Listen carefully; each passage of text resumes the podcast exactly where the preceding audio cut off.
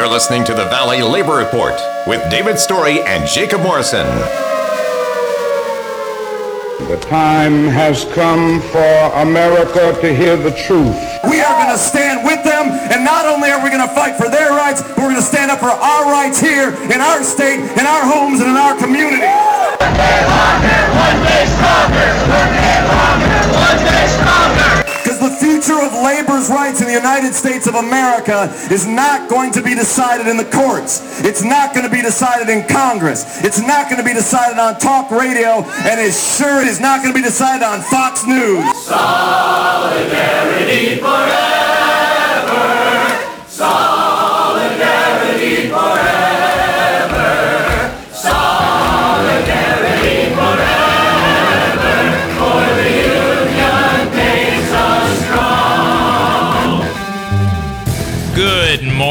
Tennessee Valley. This is the Valley Labor Report. My name is Jacob Morrison, here with my co host and fellow agitator, David Story. It is Saturday, October 17th, 2020, and we're broadcasting live online and on the radio on WVNN in the Huntsville, Decatur, Athens listening area from Athens, Alabama. A recording of this program will play tomorrow, Sunday, October 18th, 2020, on the great WGOL in Russellville, Alabama. Today, we're talking to Paul Prescod about Trump's anti worker labor board. We'll take your calls and more on today's Valley Labor Report.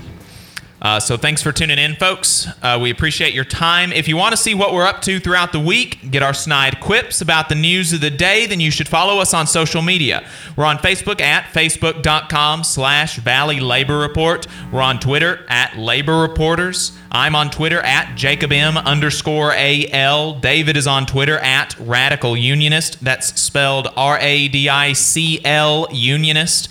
If you missed part of the show and want to go back and watch it later, you can search YouTube for The Valley Labor Report and subscribe to our channel. You can go back and watch the full show there, and we also clip segments throughout the week. We also upload the program on more than 11 different podcasting apps. So, to see if we are on your listening platform of choice, go to the Valley Labor Report transistor.fm slash subscribe. And finally, if you appreciate our work and want to help us stay on the air, consider throwing us a couple dollars a month on patreon.com slash the Valley Labor Report.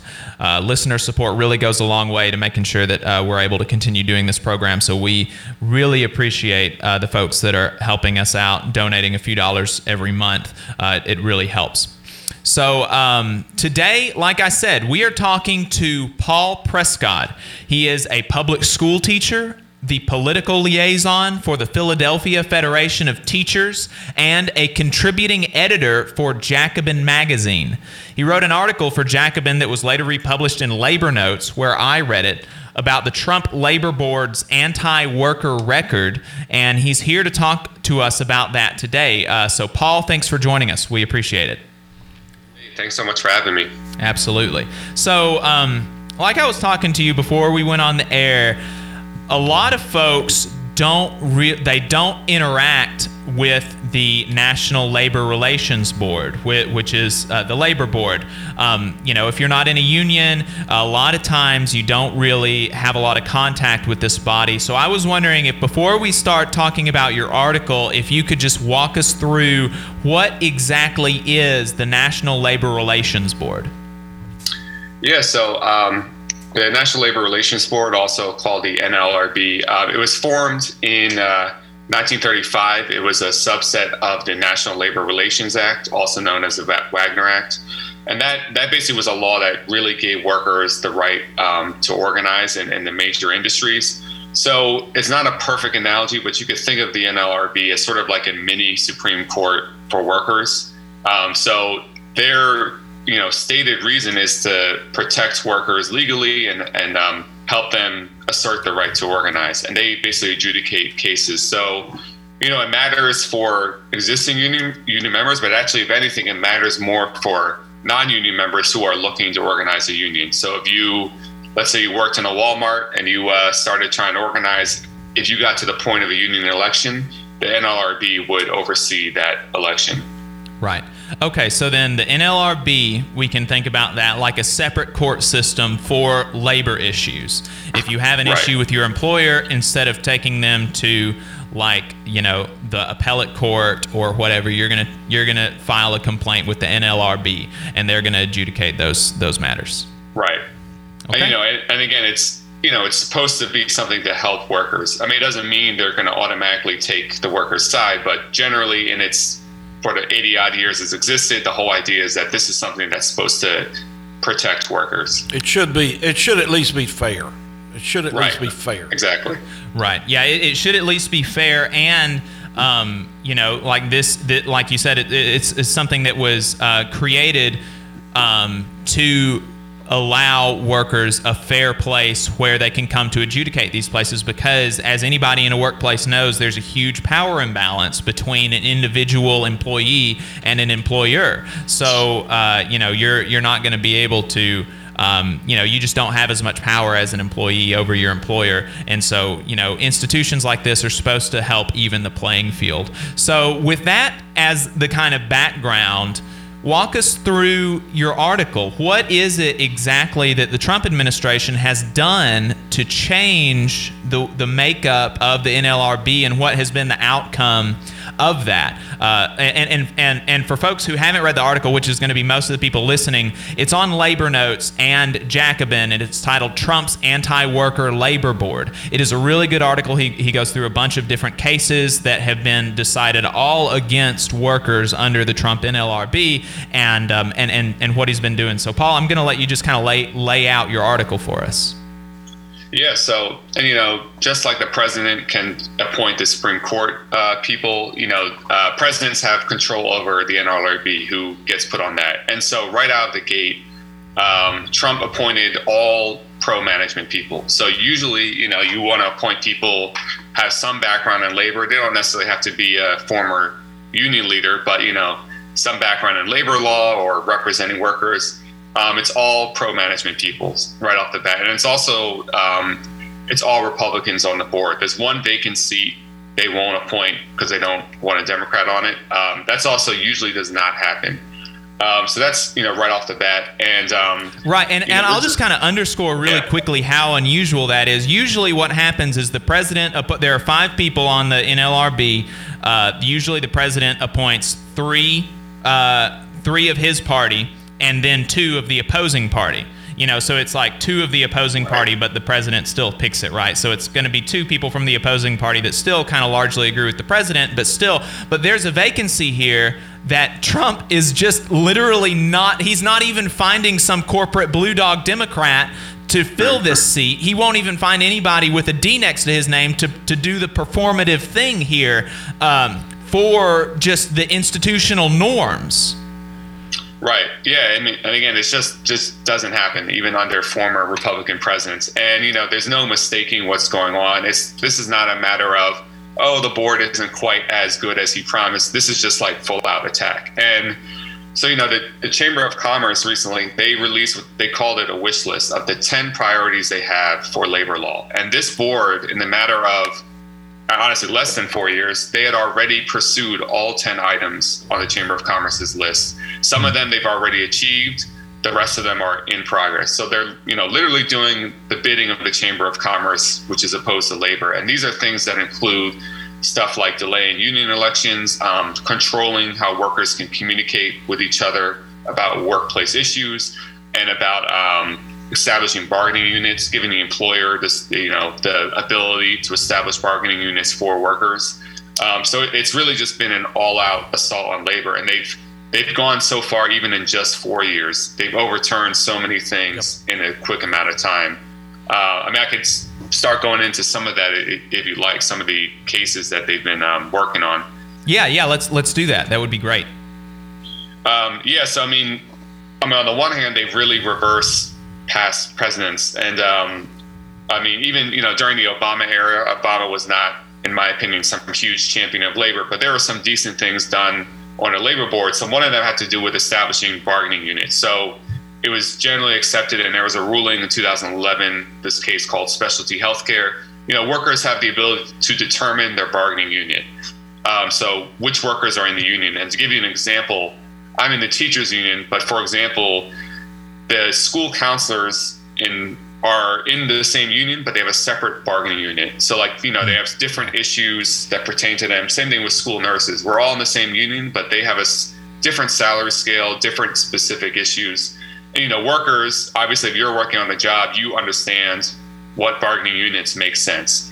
So, one of the first things this new board did was overturn uh, that decision and basically give the employer the ability to determine the bargaining unit. And I'll give you an example of why this matters, a concrete case. So in, in 2018, there was a Boeing plant in South Carolina. So 178 workers voted to join a union. They wanted a union. Um, so Boeing refused to bargain with them, claiming that the bargaining units um, were not valid. And the NLRB basically ruled in their Boeing's favor. And so those 178 workers who voted for a union, they already expressed they want one, cannot get one because the employer was allowed to say, well, no, it doesn't make sense in the bargaining unit. And so again, this, if anything, this these laws actually hurt non-union workers more because if you're already in a union, um, I mean, there's things that definitely affect you, but um, it's really hurting new worker organizing, and that's what needs to happen.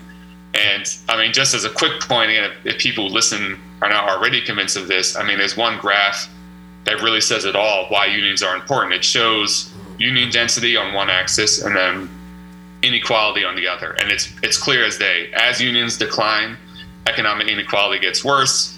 People's wages go down or stagnate. You know, it's just like you, you can't even really argue with it. Um, and to give another example, so it's generally been accepted that in the past, uh, union organizers can go on public areas of employers' property to talk to workers. Because again, I mean, how else are you going to start to actually um, communicate with workers.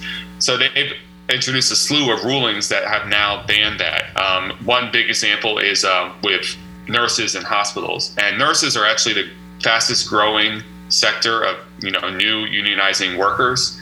Um, so they passed a law that like in a public hospital in their cafeteria, which is a public area, a union organizer cannot go there to speak to a nurse who's on their shift break.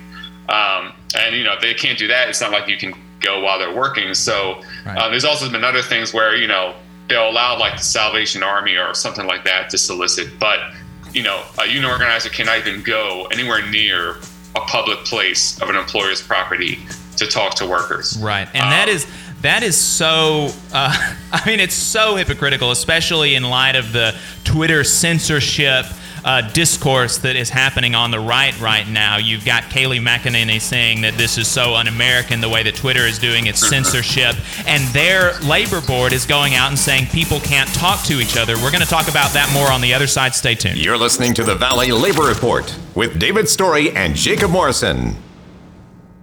The attorneys at Maples, Tucker, and Jacobs have stood with the working people of Alabama for over 40 years providing skilled legal representation for your workplace injury claims.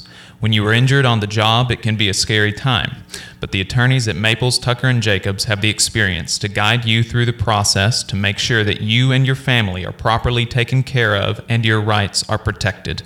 If you need help, call the attorneys at Maple, Tucker, and Jacobs at 855 617 9333 or visit online at www.mtandj.com. No representation is made that the quality of legal services is greater than the quality of legal services provided by other law firms. All workers deserve fair wages, affordable health care, and a retirement plan that enables them to retire with dignity. All workers deserve to have a say about the terms and conditions of their employment, not just the bosses. With the machinist union's over 600,000 members having our back, Local Lodge 44 in Decatur, Alabama has been serving workers' interests for over 20 years. Our members have the best health insurance in the area with zero deductible plans. We set the bar for pay in the area with over $40 an hour rates, consistently averaging the highest non college degree jobs in North Alabama with some of the best retirement plans in the industry. We can do the same for you. Together, we remain united, raising our voices to ensure justice on the job and service in the community. The Machinist Union is a true Southern union founded in Atlanta in 1888 we have been serving members' needs for 132 years. The longevity of our union proves our dedication and loyalty to the working class. The Machinist Union isn't just for machinists. We represent workers in government, healthcare, auto workers, aerospace workers, transportation workers, the defense industry, and woodworking. Our members even build the iconic Harley Davidson motorcycles.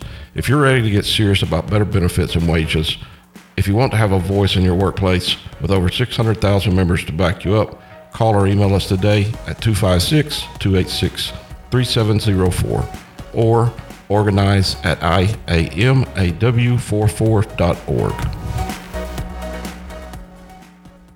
Here in Huntsville, federal employees are an invaluable part of the nation's defense, offering unmatched expertise in engineering and technology and as stewards of taxpayer dollars. What we ask for in return is to be treated with fairness, dignity, and respect. The American Federation of Government Employees, AFGE Local 1858, is a union of working people looking out for each other, making sure that we're treated right. To inquire about joining or to learn more, call 256 876 4880. Hey y'all, are you tired of hearing that the South is just a bunch of racist rednecks? Well, tune in to Dixieland of the Proletariat podcast. We talk about Southern working class history and current events through a leftist perspective. Join Nelson, Senior Telecommunications Director Tommy, Comrade Kate, former pig farmer Tyler, and Brother William, wherever you stream your podcast. And good Lord willing, the creek don't rise. We'll see y'all next time. It's Dixieland of the Proletariat, y'all. WVNN. Try to act it up. You got the principal David, act it up. You got the fire, try to act it up. Good morning, Tennessee Valley. This is the Valley Labor Report. Uh, my name is Jacob Morrison here with my co host David Story. On the line, we have Paul Prescod, a public school teacher, political liaison for the Philadelphia Federation of Teachers, and a contributing editor for Jacobin Magazine. We're talking about his most recent piece that was published in Jacobin and Labor Notes about Trump's NLRB's, uh, the Trump NLRB's anti worker record. And uh, the last case that we were talking about is a case that um, it, it, it, it forbid union organizers from talking to workers in public spaces on their breaks, like, for example, uh, in a hospital cafeteria. And this is just, I mean, it's so especially in, in, in the current moment that we're in after these Hunter Biden drops and, and the and, and Twitter not letting people um, not letting people share that on, on Twitter and the the Republican Party, eh, the whole Republican Party apparatus, including the Trump administration, going crazy, saying that this is censorship, this is America, this isn't communist, you know, Russia or China. We're supposed to be able to speak to each other. We're supposed to have free speech. That's what America is all about.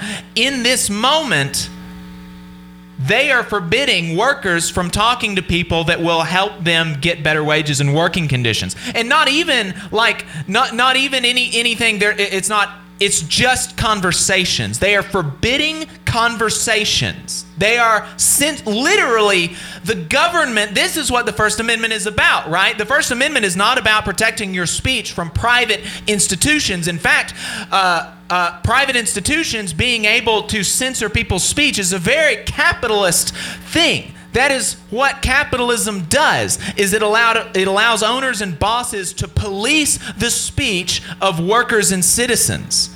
What the First Amendment is supposed to do is it is supposed to protect our ability to communicate with each other from the government. This is the government telling people that they cannot speak to each other and so I, will let you I'll let you go off on. Or David, was there? You looked it looked like there was something you were about to say there. Yeah, that was pretty much exactly what I was about to say. you know, is this is it's a it's a constitutional issue as much as it is a worker issue, and the fact that freedom of assembly and freedom of speech are are, are being suppressed through government action. So yeah, yeah, and that's that's such an important point, and you know, and I'll put my cards on the table. I mean, if it's not obvious now, you know, I'm uh, pretty far to the left, and I actually agree that that what Twitter does was censorship and actually unacceptable. You know, I think yeah, I agree. I, you know, I don't like Trump, but I, I thought yeah. what that what they're doing is scary because you know they could use it for against any side. Mm-hmm. And so, I mean, in many ways, what this labor board is doing is like it's just straight up Big Brother authoritarianism. Um, I mean, it literally is like that's Yeah. actually what Orwell was trying to tell us about was was government overreach in the uh, you know like Big Brother censorship type stuff, and that the critique of private institutions, private private censorship, that is a left critique. And and David and myself, and it, and it sounds like you as well. We are not in favor of Twitter and Facebook and these uh, you know like like these uh, uh, corporate oligarchs being able to control our thoughts. But that is not a capitalist idea. That is not a conservative idea. That is a left idea. Right. And to give just a few more examples, I mean, their rulings related to worker health and safety with COVID are, are Yeah. really terrible. Yeah. So, um, you know, they've instructed their regional board directors to basically not hear cases over occupational safety and health. So if a worker feels they're in danger because of the pandemic, you know, they're not even going to hear that case.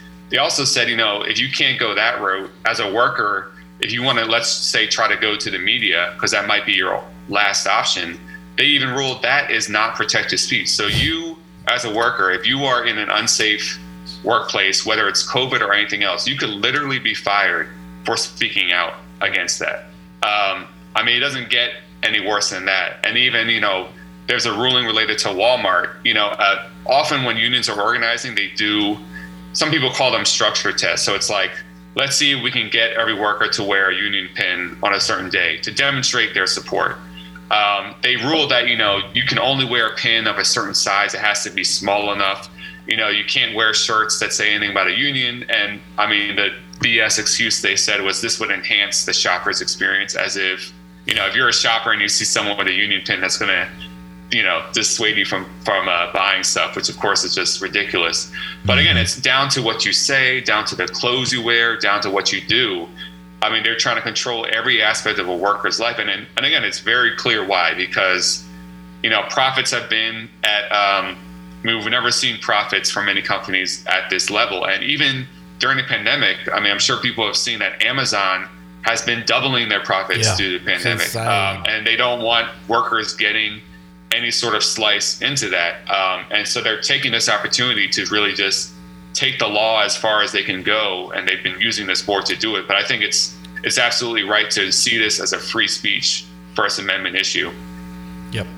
And a lot of uh, here's the problem: uh, we're, who we're broadcasting to has probably very little clue of the NLRB, and it's not just the general public. Even my members out on the shop floor constantly asking, "Why are we taking losses where we wouldn't have taken losses in the past?" And and I've got a lot of Trump supporters where I work, and it is so difficult to get them to understand that these appointees, and it's not just appointees to the labor board, but even the council. You know, I pointed out the other week with Jacob, even the council that was appointed to the labor board came from the Reagan era. He was the, the primary leader of breaking the Patco strike. Uh, everything that this administration has done with organized labor has been to decimate it.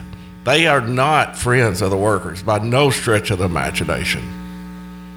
Right. Yeah, and, and you know that's really why I wanted to get this piece out there because, and you know, and I'll I'll say this: I give Trump credit for in 2016 he did talk about workers a lot, and I was you know banging my head against the wall because I'm saying why aren't the Democrats Yeah, reaching out exactly. to workers in this Yeah. way?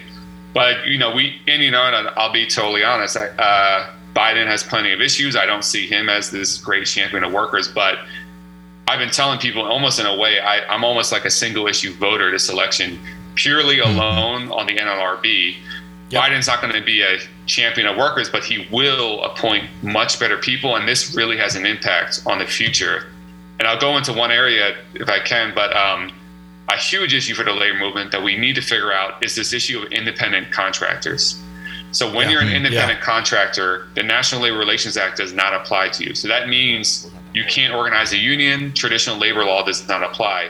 And the Department of Labor has estimated that over 30% of companies misclassify workers on purpose um, to get around labor law. Right. Um, and Paul, so- we're going to have to, uh, we're coming up on a break. We're going to have to Okay, bring you sorry. in on the other side. Uh, we're going to bring you in for one more segment, if that's all right. Uh, and, and we're going to talk about uh, worker misclassification uh, as independent contractors, which, like you said, is a very, very big problem. And the Trump NLRB is not going to do anything for workers that are being misclassified. So stay tuned. We're going to talk more about that on the other side. This is the Valley Labor Report. Huntsville's number one news, talk, and weather station. WVNN Athens. WVNN FM Trinity. A Cumulus station. It's 10 o'clock. Hey y'all, are you tired of hearing that the South is just a bunch of racist rednecks? Well, tune in to Dixieland of the Proletariat podcast. We talk about Southern working class history and current events through a leftist perspective.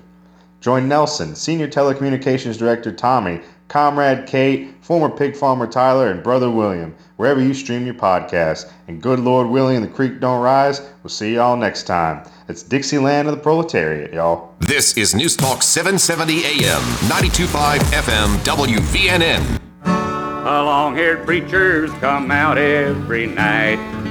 I try to tell you what's wrong and All what's right, right. folks, welcome back to the Valley Labor Report. My name is Jacob Morrison here with my co-host David Story. We are uh, we've got on the line Paul Prescod. He's talking about his most recent piece that was published in Jacobin and Labor Notes about Trump's anti-worker National Labor Relations Board. Uh, so, Paul, when we left off, you were talking about worker misclassification. Uh, can you kind of uh, uh, bring us up to speed on that and what the NLRB has been doing there? Yeah. So again, like uh, when you're when you're classified as an independent contractor, traditional labor law does not apply to you, and that includes the right to form a union. And the Department of Labor has estimated that over 30% of companies are misclassifying workers to get around labor law. And this is a huge issue. I mean, to name one example, Amazon. I have a friend who uh, working as a, a delivery person. They've contracted out the work, and this is you know really grueling, backbreaking work, and can't form a union even though he wants one. Um, so the NRB has ruled that even if they find that a company is misclassifying deliberately for the sole reason of avoiding a union, it's basically it's not against the law. They can do that, and there's no penalty.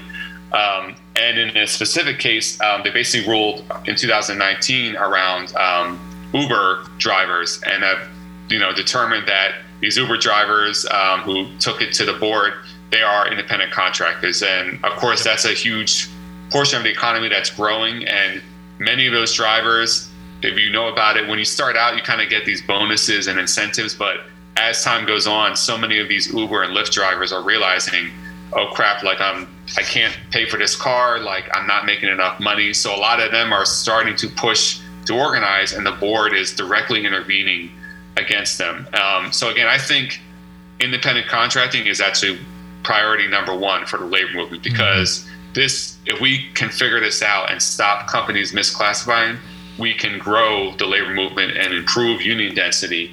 Um, and again, this board is really trying to stop that. Not only, yeah, not only grow the union density through these independent contractors, but also what a lot of people don't recognize is these are first steps, and, and nothing that ever happens at the, at the legislative level is ever eh, eh, uh, something that they're trying to immediately take care of. This is the long term game, in my opinion, to start moving independent contractors. You'll start seeing them more in the in the public sphere as far as teachers and things like this goes. They'll start classifying teachers as independent contractors, and then they'll start moving it into the private sector to the point to where you're basically just working for your your hired guns. You're working for a mm-hmm. wage and you have no protections whatsoever. That is the long game, in my opinion, of what of what the the administration, not just the administration, because it's really the money back in the administration is mm-hmm. who's making these calls.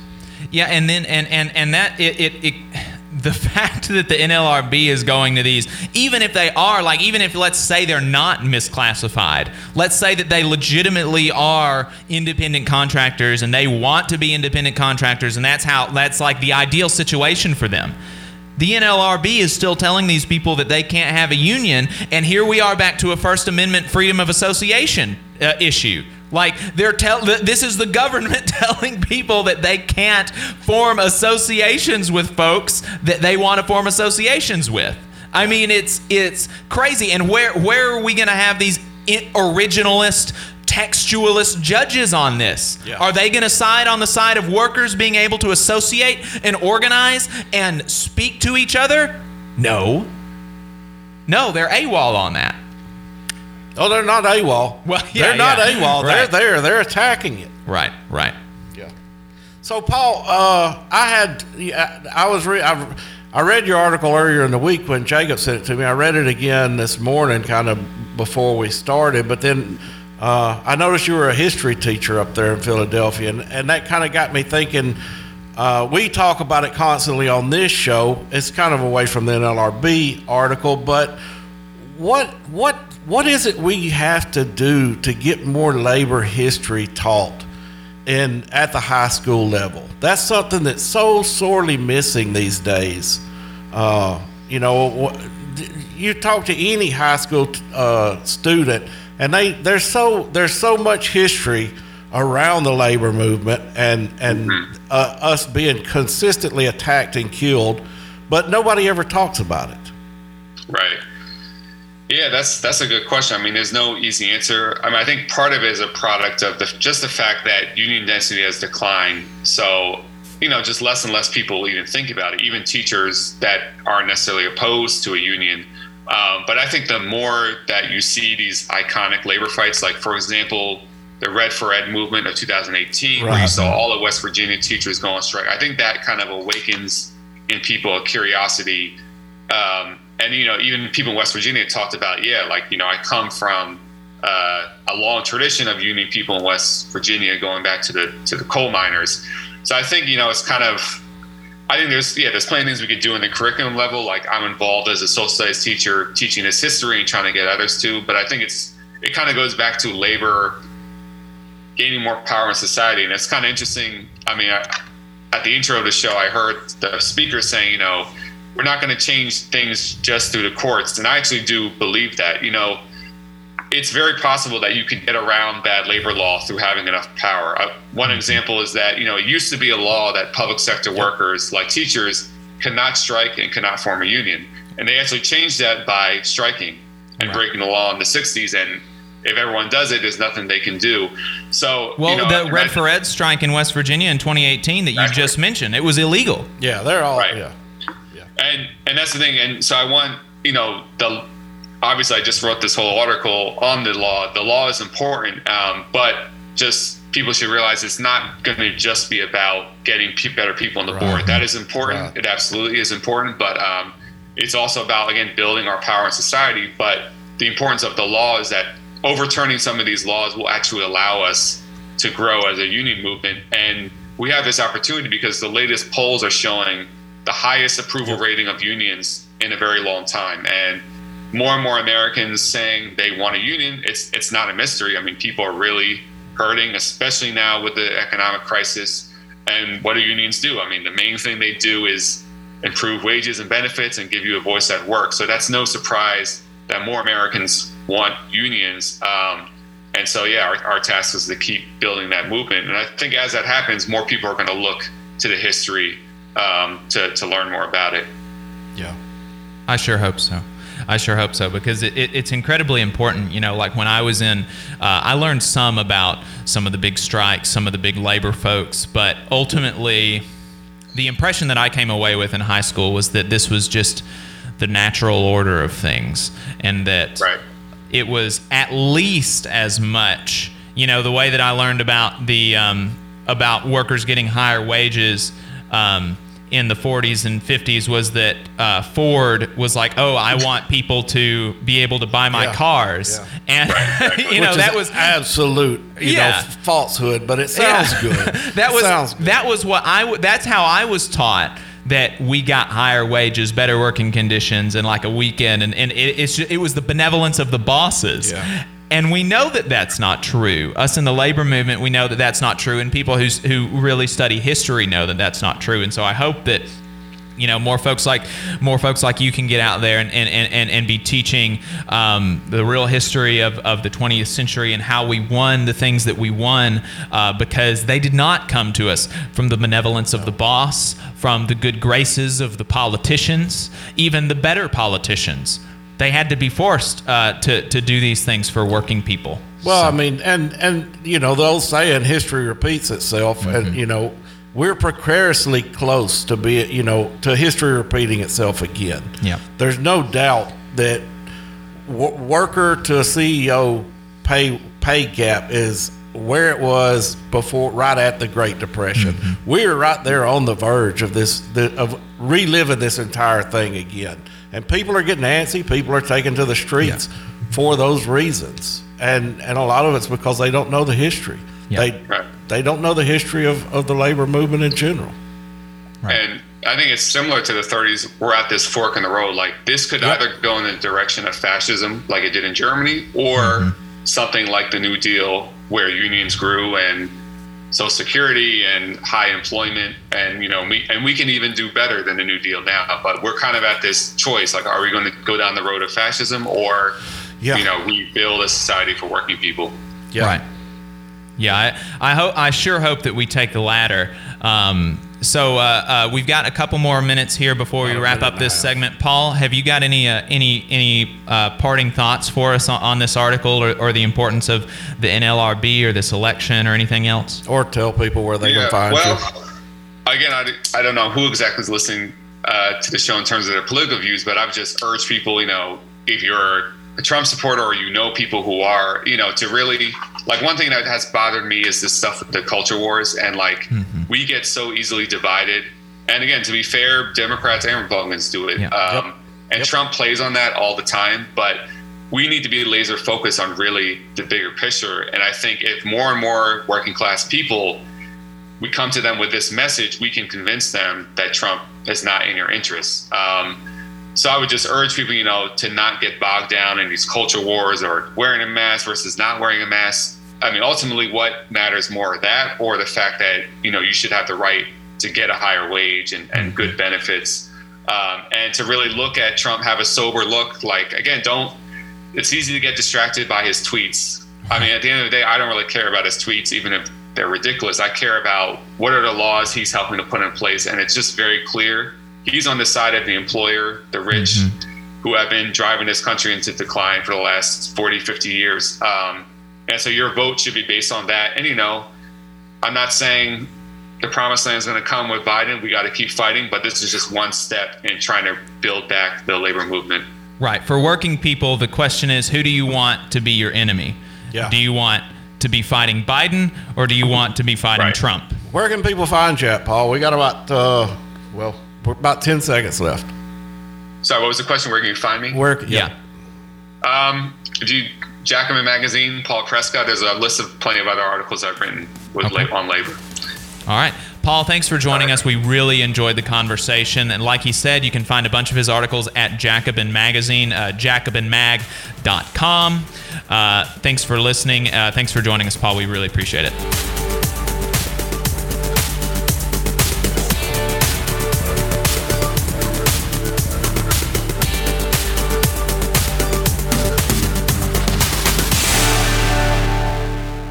You're listening to the Valley Labor Report with David Story and Jacob Morrison. The attorneys at Maples, Tucker, and Jacobs have stood with the working people of Alabama for over 40 years, providing skilled legal representation for your workplace injury claims. When you are injured on the job, it can be a scary time, but the attorneys at Maples, Tucker, and Jacobs have the experience to guide you through the process to make sure that you and your family are properly taken care of and your rights are protected. If you need help, call the attorneys at Maple, Tucker, and Jacobs at 855 617 9333 or visit online at www.mtandj.com. No representation is made that the quality of legal services is greater than the quality of legal services provided by other law firms. The Valley Labor Report is also supported by listeners like you. If you value the work that we are doing, injecting a different perspective into talk radio, and you have the means, consider signing up for a monthly donation on patreon.com slash the Valley Labor Report. Again, that's patreon.com forward slash the Valley Labor Report to support our work and keep us on the air. If you're looking for contractors with lower than average EMR and TRIR, if you need to supplement a workforce at any level for any amount of time, if you need iron workers that come trained and certified at no extra cost, or if you need workers from superintendent down to general laborer and you're looking to start work on a project or you're unhappy with your current contractor situation, you need to call my friend Jeb Miles with the Iron Workers Local 477. They only work with the best in the business, vetted contractors, and can do all kinds of jobs from roofing to steel and bridge erection, from welding to heavy rigging, from structural repairs to machinery alignment, and much more. They supply manpower on four of the five largest projects in North Alabama, so you know they're legit. If you need good quality, safe, efficient, diligent, and knowledgeable workers on your job, then you need the Iron Workers Local 477. Call Jeb Miles at 256 383 3334. That's 256 383 3334. Or via email at local477 at bellsouth.net. And make sure you tell them that you heard about them on the Valley Labor Report. Where Alabama talks. WVNN. Depend on it.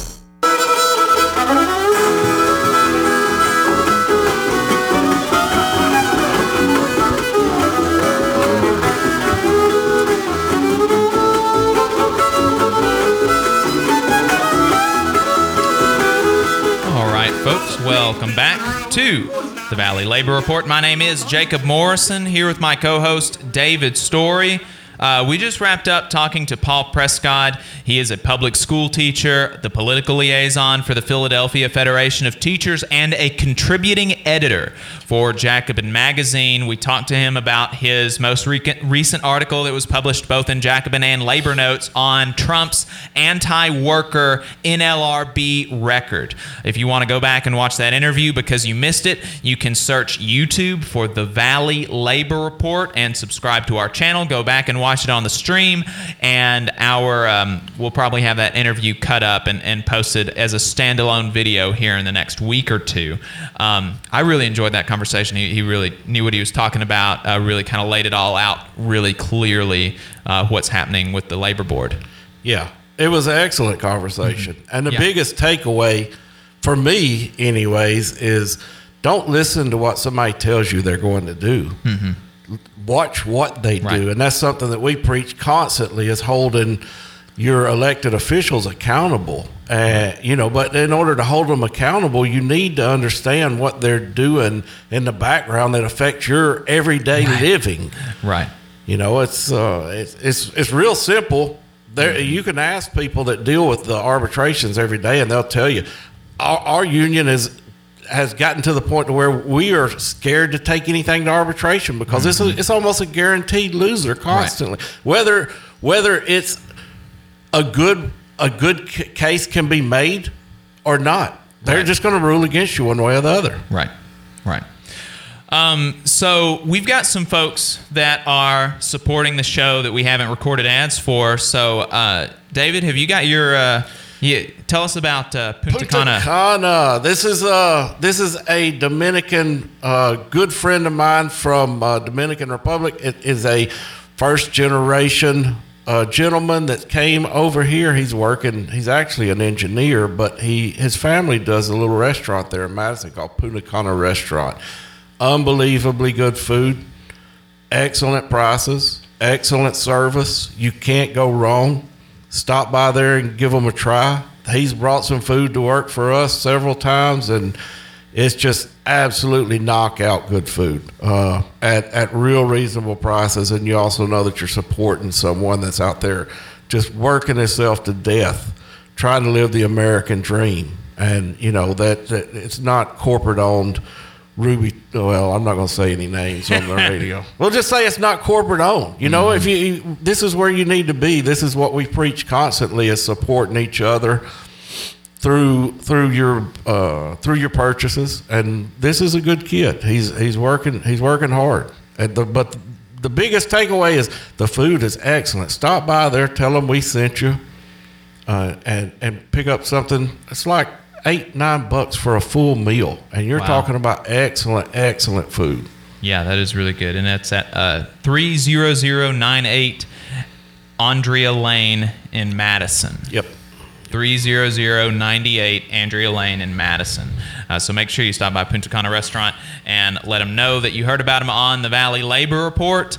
Um, while we're doing kind of PSAs, we have a really, we're really excited about this. Our show on November the 7th is going to be a remote uh, we're, we're going to be on location in the pipe fitters in the parking lot of the pipe fitters union hall in madison.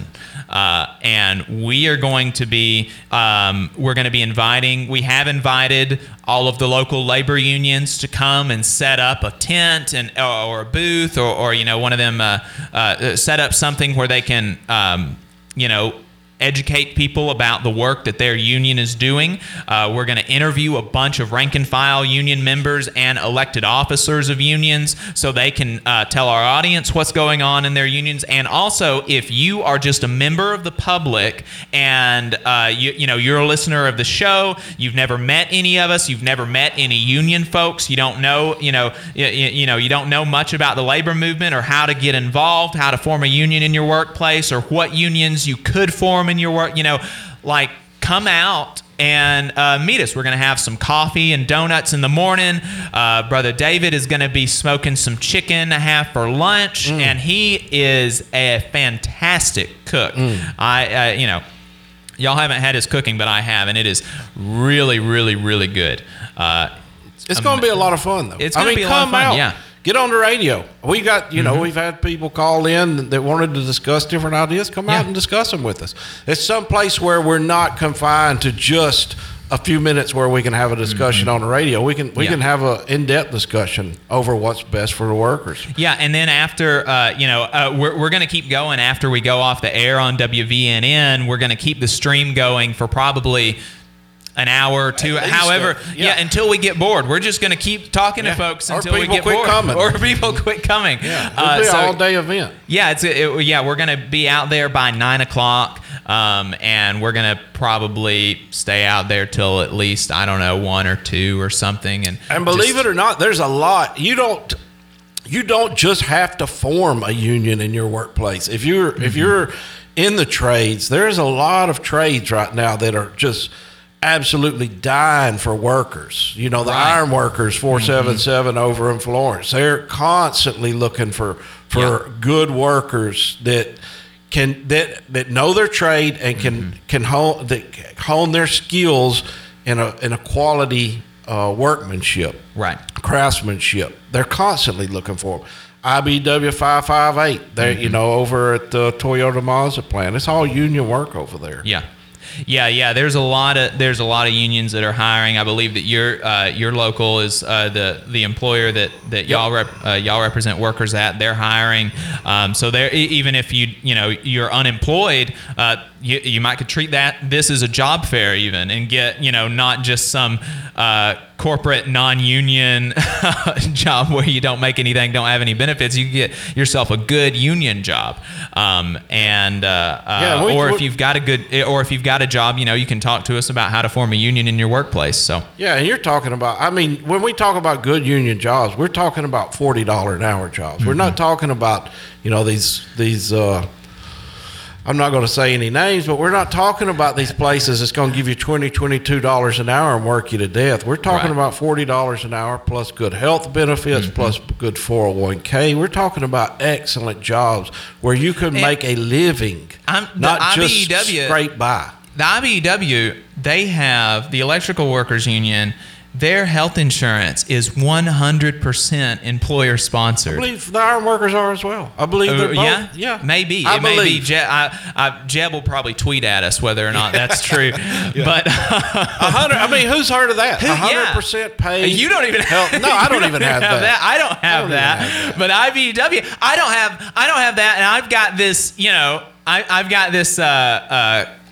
uh, job that requires a college degree. I got, you know, I spent four years at university to get the job that I have. And folks that came out of high school and went into the IBEW, they've got 100% employer sponsored health care. Yeah. You know, I mean, that's like, you don't have to have a college education to have these uh, to have a good union job i mean you know it, it, it, it's going to be a lot of fun it, it's going to be a lot of fun and not everybody you know not everybody in the labor movement here in huntsville's crazy lefties like me and david you know y'all Well, have here's the thing, and we do, we don't talk about it enough. But here's the thing: is union jobs for for whatever you believe, whatever you know, side of the political aisle you may fall on, anything, all of that really don't matter. no the what a union job will do is change generationally will mm-hmm. affect yours and your children's lives because it puts money in your bank account.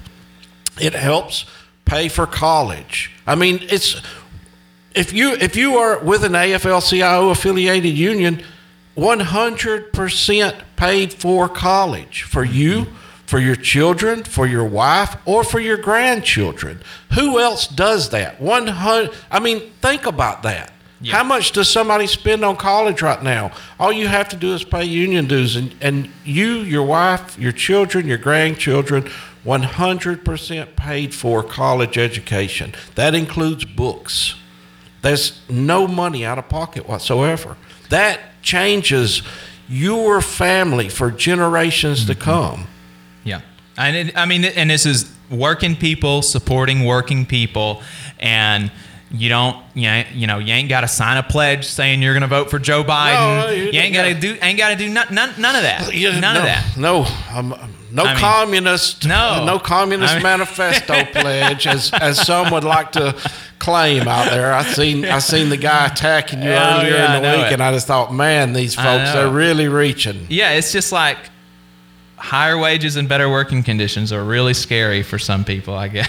Yeah, well, no. What what is scary? I know you know it as well as I do, but for the people out there driving in their cars today, what is scary is workers taking power in the hmm. workplace. That is what's scary to them. The the boss wants to maintain power, mm-hmm. regardless of, of the good pay, the good benefits. The biggest thing that that that owners and bosses are afraid of is losing power in the workplace because once they once they've you've taken some of that power away they don't know how to get it back they don't know how to do anything unless they can control you Right. every day right. in work and outside of work Right.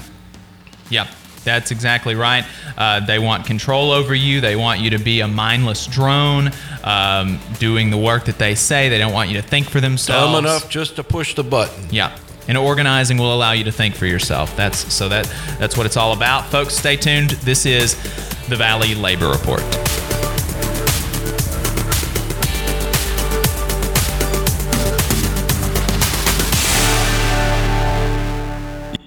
The attorneys at Maples, Tucker, and Jacobs have stood with the working people of Alabama for over 40 years, providing skilled legal representation for your workplace injury claims. When you are injured on the job, it can be a scary time, but the attorneys at Maples, Tucker, and Jacobs have the experience to guide you through the process to make sure that you and your family are properly taken care of and your rights are protected. If you need help, call the attorneys at Maple, Tucker, and Jacobs at 855 617 9333 or visit online at www.mtandj.com. No representation is made that the quality of legal services is greater than the quality of legal services provided by other law firms. People across Alabama are hurting. Elected leaders have bailed out corporations while sending only a one time cash payment to working families despite record unemployment and a public health crisis. Hometown Action is fighting for working people across Alabama to build inclusive and sustainable small town and rural communities. Hometown Action demands that Congress pass a people's bailout that expands health care, sends cash payments to families, and invests in green jobs to restart the economy. Now is the time to act. Learn more at www.hometownaction.org. The Valley Labor Report is also supported by listeners like you. If you value the work that we are doing, injecting a different perspective into talk radio, and you have the means, consider signing up for a monthly donation on patreon.com slash the Valley Labor Report. Again, that's patreon.com forward slash the Valley Labor Report to support our work and keep us on the air.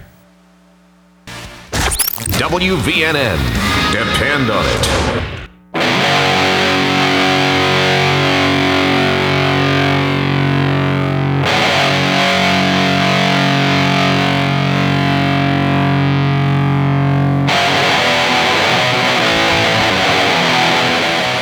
Let's go! All right, folks, welcome back to the Valley Labor Report. My name is Jacob Morrison, here with my co host and fellow agitator, David Story. If you want to get on the line with us, you can give us a call 1 494 9866. The number is 1 494 WVNN. We're having such a good time this morning. Man, I, I just I feel good. I Yep. feel good. You know, um, uh, yeah. Uh, and, and and so the, the what we were talking about was we're gonna have a show on November the seventh in the parking lot of the Steam Fitters Union Hall in Madison. So you can Google, you know, Pipe Fitters and Steam Fitters Union Hall in Madison, Alabama, and it'll get you the address. It's like 9740. Uh, 9740 Madison Boulevard. It's on the far west side. If you're coming Yeah. through Madison, uh, it's on the far west side, like you're about to hit hit uh, 565. It'll be easy to Mm-hmm. Yeah. find because we'll have our. Finally, we'll get to use our Uh, gigantic yeah, sign yeah. from the. We got like a what is it, eight or ten foot sign? Yeah, I think for it's the like Valley Labor six Report. by eight. Hopefully, or, or four by eight, maybe. Yeah, Yeah. There'll be there should be several signs set up Mm-hmm. out there at the edge of the road. I'm I'm going to bring the Machinist Union sign. So Yeah. And we'll have plenty of good food and good camaraderie, and we'll sit Yeah. around and enjoy Good- each other's company. Good food, sisters and brothers hanging out, uh, talking about how you can have higher wages and better working conditions, and um, and and how you can make that happen. So it's it's, it's going to be a good time. I'm really looking forward to it. That's going to be November 7th. We'll be out there at nine o'clock. Um, so. Uh, like I said, if you want to give us a call, 1 494 9866. Uh, Another thing that I saw last week looked like this article came out uh, about 11 days ago now in the American Prospect. Um, it's kind of along the line. He, uh, uh, it- it's kind of along similar lines to Trump's NLRB. Uh, you know, being super anti-worker. We can see the same thing with Trump's OSHA, the Occupational Safety and Hazard Administration, or uh, you know. Um, And and something to consider when we're talking about Trump's NLRB, Trump's OSHA. Here's the thing: we're not attacking these things because they are specifically Trump esque. He's just the one that appointed it. Yeah, like I mean, he's the one that created, or he's the one that appointed all the people that are sitting here. So yeah, like, the conservatives say, uh, you know, f your feelings. You know, the facts is what matters, and we're just pointing out the facts. Yeah. I mean, this is just facts, whether you want to admit it or not. They're easy to find if you go Mm-hmm. out there and look. Yeah. So this is an article in the American Prospect called How OSHA Went AWOL During the Pandemic. And one of the facts that it points out is that OSHA reports it has received over 10,000 complaints from workers about lack of protections against the coronavirus. That is just about lack of protections against the coronavirus. Nothing else. Like this is these more than 10,000 complaints only about the coronavirus. Yeah. Okay? Until um this has only been in the last six months. yeah, yeah, I mean, this we're is just only, talking about six months. until early September, the agency, out of these 10,000 complaints, has issued citations to two employers. Yeah. Two, two employ, ten thousand complaints and two employers. Okay, that is insane. Do you know how many of these OSHA has even inspected? 199 inspections in response to these complaints. 10,000 complaints. Over. 199 inspections, two citations. And OSHA has already closed more than 8,500 of these cases without taking any action, no follow up, no investigation. They're just saying, we don't have the capacity to do this, and so we're not going to, and so you are on your own. Yeah. Me, uh, here's a quick story.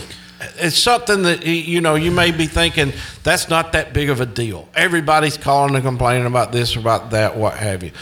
I was organizing some nurses in a city in Alabama. You know about this mm-hmm. drive. Throughout the course of talking to these nurses, come to find out that the administration for this specific hospital was locking up PPE and issuing it at the beginning of each shift because they thought that some of the PPE was being stolen, taken home for personal use, what have you. I get it, whatever. But they were locking this PPE up, issuing it at the beginning of shift. This is during the the pandemic. One of the nurse's patients actually the heart stops of this patient. Hmm. She hasn't got the it's the beginning of her shift. She hasn't got issued her PPE yet. She runs in to start performing CPR on the patient.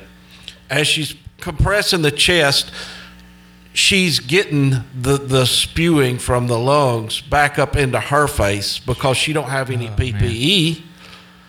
A few weeks later, she gets the coronavirus. A few weeks after that, she passes away from the coronavirus. Hmm.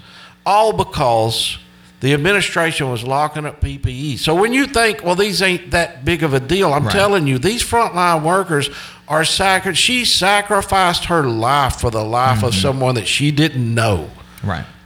And, and And stuff like that isn't going to selflessly. stuff like that would be much less likely to happen if you have a union in your workplace Yeah. because these workers did not have a union they did not have to be consulted about locking up PPE they did not have to be consulted about changes made to their working conditions the employer did it unilaterally and they could say because this is an at-will employment state the employer made the changes and they can just say you don't like it you can go f yourself Go leave. you Yeah. can leave I can tell you, our, our negotiating team and our safety committee is weekly, Mm-hmm. weekly negotiating with the companies, and these are highly d- dynamic as the Right. weeks go on and things change.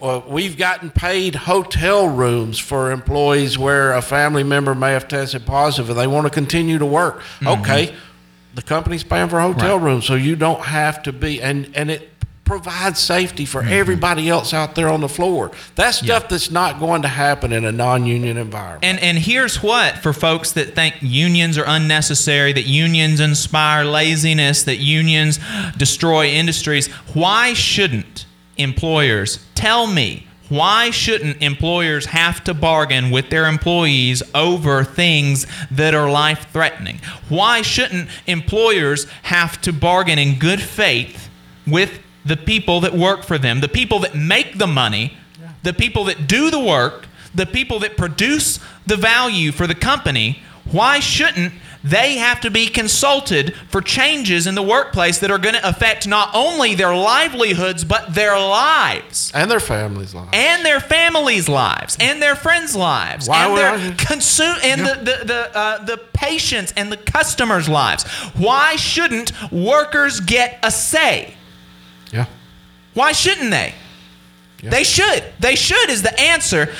They sh- uh, and, and- and back to this. Uh, back back to the OSHA thing. The uh, you know uh, with the where we can't. Where workers don't have unions, where workers don't have the power to fight for themselves on these health and safety issues, sometimes we rely on the government to step in, or, or, or we can, we hope that the government will step in and protect workers where they don't have the power to protect themselves. Okay. And so that's why this OSHA thing is important because most of America's workers do not have unions like David and I do. They do not have the worker power on the shop floor to be able to fight for themselves. And so they rely on other people to fight for them, uh, uh, uh, to fight for them. And, and so th- these things are important. And so uh, the question may come up wow, there were 10,000 complaints and only 199 of them were investigated and only two of two citations were issued. That's crazy. Why did that happen? The reason is because under the Trump administration, less uh, the OSHA has less than 8 or, or less than 900 inspectors for the entirety of the United States. That is insane. That is that is loony. That that is just that is crazy. You should have you should have the number of OSHA inspectors fell to just 862 for the entire United States by the end of last year. Okay?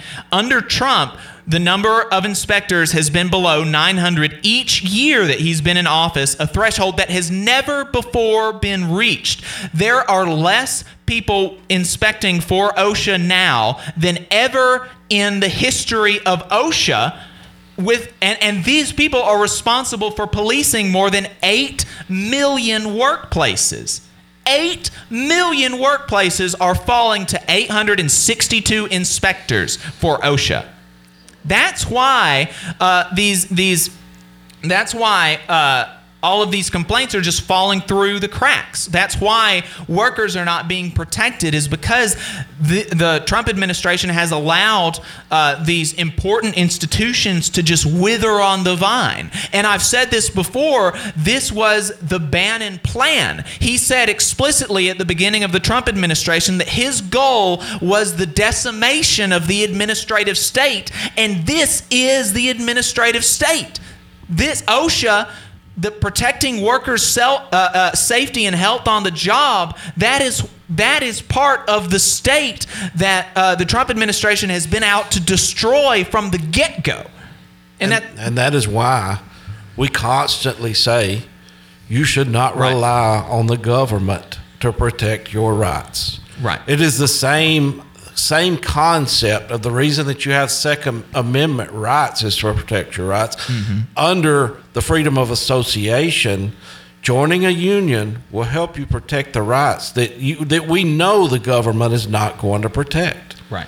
I mean that's that's the entire it, for every conservative out there that says unions are bad, they are doing exactly what the free market sets up for them to do, and that mm-hmm. is they rely on them uh, their own sales and their association with their other workers to protect the rights of, of each individual worker and not rely on the government. It mm-hmm. is as free market principle as it right. gets and that's and, and you know you've got libertarian and conservative members that say that like that say i don't i don't want to have to rely on the government for my safety and my health and yeah. my pay i want to be able to do it myself and that's the this unions are the way that you that, that you can do yeah. that without and it's way more efficient than relying on the government because like you know like look if the people don't have a union I am for the government stepping in and uh, having safety and health requirements and, and wage requirements and, and stuff like that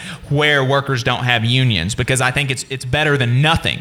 Okay, but barely, barely, barely, barely, and uh, whenever you get anti-worker administrations in, like we have currently, you can't rely on even these meager institutions that were built up before because they are allowed to wither on the vine.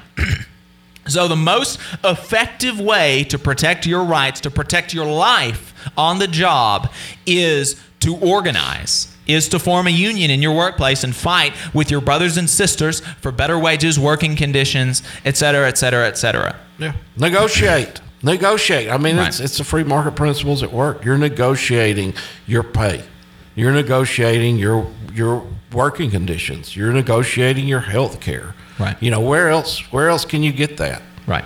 That's, that's exactly right. Folks, if you want to give us a call, we've got one more segment. The phone number is 1 866 494 9866. Again, that number is 1 866 494 WVNN. You are listening to the Valley Labor Report. Stay tuned.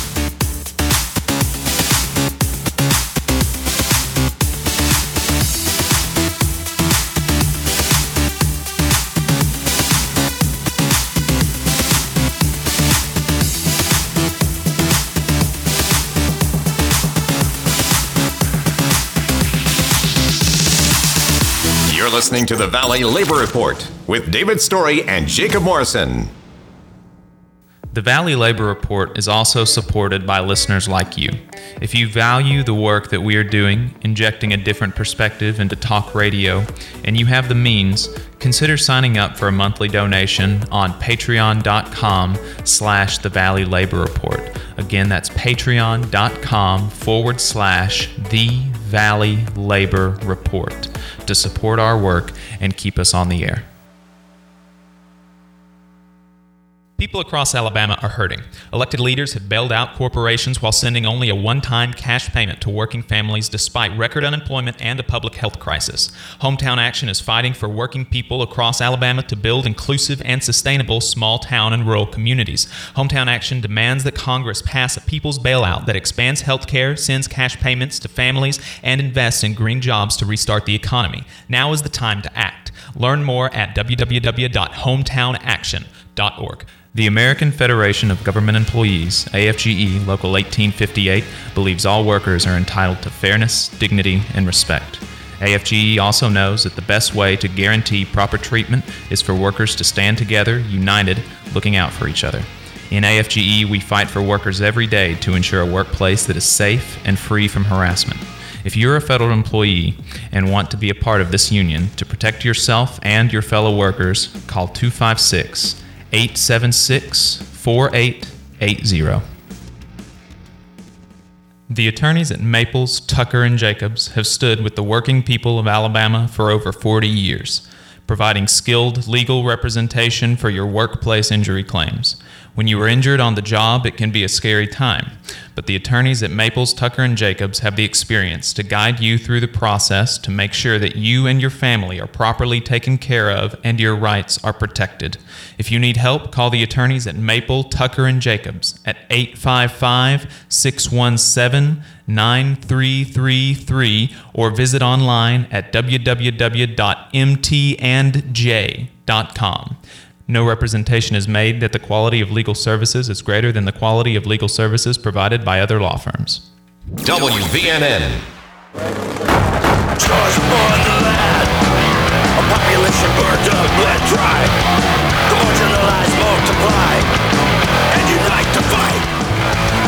Folks, welcome back to the Valley Labor Report. My name is Jacob Morrison here with my co-host David Story. We're here with you for here with One you for one segment. final segment. Um, can David? could- Maybe you could uh, just kind of walk through a little bit of the process. Like, if somebody called you today and was like, "I want to form a union with the Machinists Union. Yeah. I want to organize with the Machinists Union." What would what would happen, kind of from there? Yeah, well, I mean, we've got several going right now uh, in the ci- in in the local area. It's really uh, it sounds complicated, and I'll probably make it more complicated than it is, but it's really quite simple. Uh, if somebody calls us and says they want to start a union in their workplace, you know, we start a conversation, and we build that conversation around okay, why? What what what are your concerns? Because you know I've said it. I don't know if I've said it on here, but we talk about it a lot. You get the union that you deserve. You know, a lot of times uh, when we go in for an election, the the employer will say, "What in the world drove this? Why why why are, why does everybody want a union?" Well, you, you get what you deserve. If you treat people well, pay them well, listen to their concerns, it's rare that you're going to find a group of employees that'll want a union. But when you treat them like crap, then you get what you deserve. But the simple question is, uh, we talk about their concerns. What what is going on? Why why do you want why do you want a union? And are you the only one that wants it, or do you have a group of people that want it? and uh, we start having conversations. We, uh, at some point, if if it looks like there's some justifiable reasons of why they need a union in the workplace, then uh, we start signing cards, which is they call them A cards or authorization cards, and uh, that allows us to contact the NLRB and have an election. And once you have an election, if 50% plus one vote to uh, form the union, then there it is. And we start sitting down and uh, put together committees for for the workers to be able to negotiate their working conditions and wages. It's it's fairly it's a fairly simple process. It can be complicated because you need to have a majority of workers in your in your workplace support it, and it it opens up a lot of conversations. Got somebody on the line? Yeah, we've got John on the line. Can you bring him up, David? Certainly can. How's it going, John? Good. How you doing? Good. Good. Living the dream. Hey, uh, got a got a question for you. I, I've worked at a couple of places, and um, you know, there's been unions, and the issues I've always had with joining is, you know, I'm a I'm a Christian, and they don't generally unions don't support right to life issues or you know traditional marriage and those types Well, of the unions never take a stance on on a right, to life issue ever. I can tell you that one hundred percent.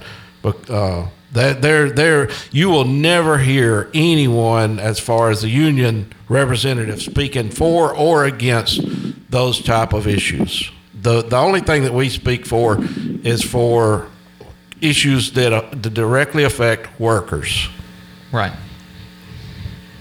Yeah, it, and, I mean, so I was in a, a UAW plant, and and generally that was a lot of the people's concern was, you know, that the money that that you were paying in union dues were going to typically one party, and that party was always uh, in opposition to, you know, what Yeah. was. A lot of what people, that's one of the misconceptions that a lot of people have is that union dues goes to fund political parties, but that is a misconception. It's, something that the right uses a lot because it stirs people up. But the fact of the matter is, the Department of Labor audits us consistently, and th- th- we cannot give one penny of dues money to e- either the right or the left, the, the Republicans or the Democrats. E- every- Zero money can go to a candidate or a political party. Every dime that unions bring in in union dues is spent on representing and advocate representing workers and advocating for issues uh, the issues that affect workers. It's it, they can't donate to candidates or their campaigns or to advocate for people to vote for this or this or that candidate. But that is a good question, and I, nobody's saying that you're lying. We're just No, saying no, no. there's a lot of misinformation out mm-hmm. there that people really they. It's been said, so it's like anything else. You say it long enough, people will begin to believe the lie, and it's absolutely not true. I, I am the secretary treasurer for the state council of machinists that handles the money for all the machinists in the state of Alabama, and I have my books audited cons- twice a year consistently, and I have to account for every penny. And I can promise you, if there's one penny that goes to a candidate of either political party, the IRS and the Department of Labor is going. They t- hold me personally responsible for those funds. I will be standing accountable for that. So yeah, that's uh, that's not going to happen. What, I what- promise what you. about the second? What about the Second Amendment? It just seems like all the candidates that unions ever endorse are always opposed to all those positions, which are, you know, you're, you're on the Alabama radio station, and, and especially the working class tend, tend to those tend to be important issues for them. Yeah. And you know, it's the the unions always endorsing wrong people, the wrong side. Yeah, well, you're you're talking to two pro gun, Pro 2A supporters, yeah. pro two two pro gun union folks right here. So you you, you know, and and uh, you know, we've got like we're not like carrying water for the Democratic Party here, we uh, we've got lots of critiques of the Democratic Party of Joe Biden, et cetera, et cetera. And in fact, I, I've been trying for weeks to get on a labor reporter who is also a very pro-gun uh, person, and she wrote an article about Joe Biden's gun plan and how that uh, how his gun plan is It's not terrible. good and how it's going to hurt uh, minority gun owners. So- and and, yeah. and so you know there like there are we have critiques of those issues, but uh, what you know what is it, your union dues don't go towards any candidate. Unions are going to endorse candidates, yes, but union dues are not going to go towards those campaigns. And when unions make endorsements, we make those endorsements based, on how are these people going to affect our ability to bargain for better wages and working conditions on the job. Yeah. That's what we look at. Yeah, I mean, you got to you have to look at it through the same perspective of unions. The entire purpose of a union is to build the economic strength of the worker, and that is the only. They're not concerned about your rights to carry a gun. They're not concerned about uh, a female's rights to to to choose or pro life or uh, any other. That that comes from your church. That that's uh, if you want if you're worried about the your Second Amendment rights, then some people say that comes from the NRA. Some people say that comes from the SRA. The union is simply there for workers' rights. So when they make these endorsements, they they make those endorsements based solely on workers' rights issues. The NRA makes endorsements solely on Second Amendment issues, and I would think that most of your churches make endorsements based on uh, their their specific causes. So mm-hmm. you can't expect a union to cover all the causes of every worker because I've got tons of workers that I work with that are pro 2A. I would say mm-hmm. most of them. Mm-hmm. I've got tons of workers that may be pro life or pro choice, but we're, we're not concerned about any of that. Right. Those are those are wedge issues So that did your the, union make an endorsement? Pardon? Did your union make an endorsement? Unions can president? make endorsements, yeah, but they can't force they, they can't force members to vote any which way. If you you know uh, unions make endorsements based on who's going to be good for workers' issues, who we think is going to who, be who you think is going to be do good, You, who do you endorse for president? I, I, Uh, I it don't depends endorse on either one. It, it depends on the depends on the different unions, but a lot of unions have endorsed uh, Joe Biden, but we haven't. You know, we're not making any endorsements here. Uh, but uh, we are out of time, folks. Y'all got to call earlier. You got to call earlier. Everybody's calling into the last segment. We will see you next week on the Valley Labor Report.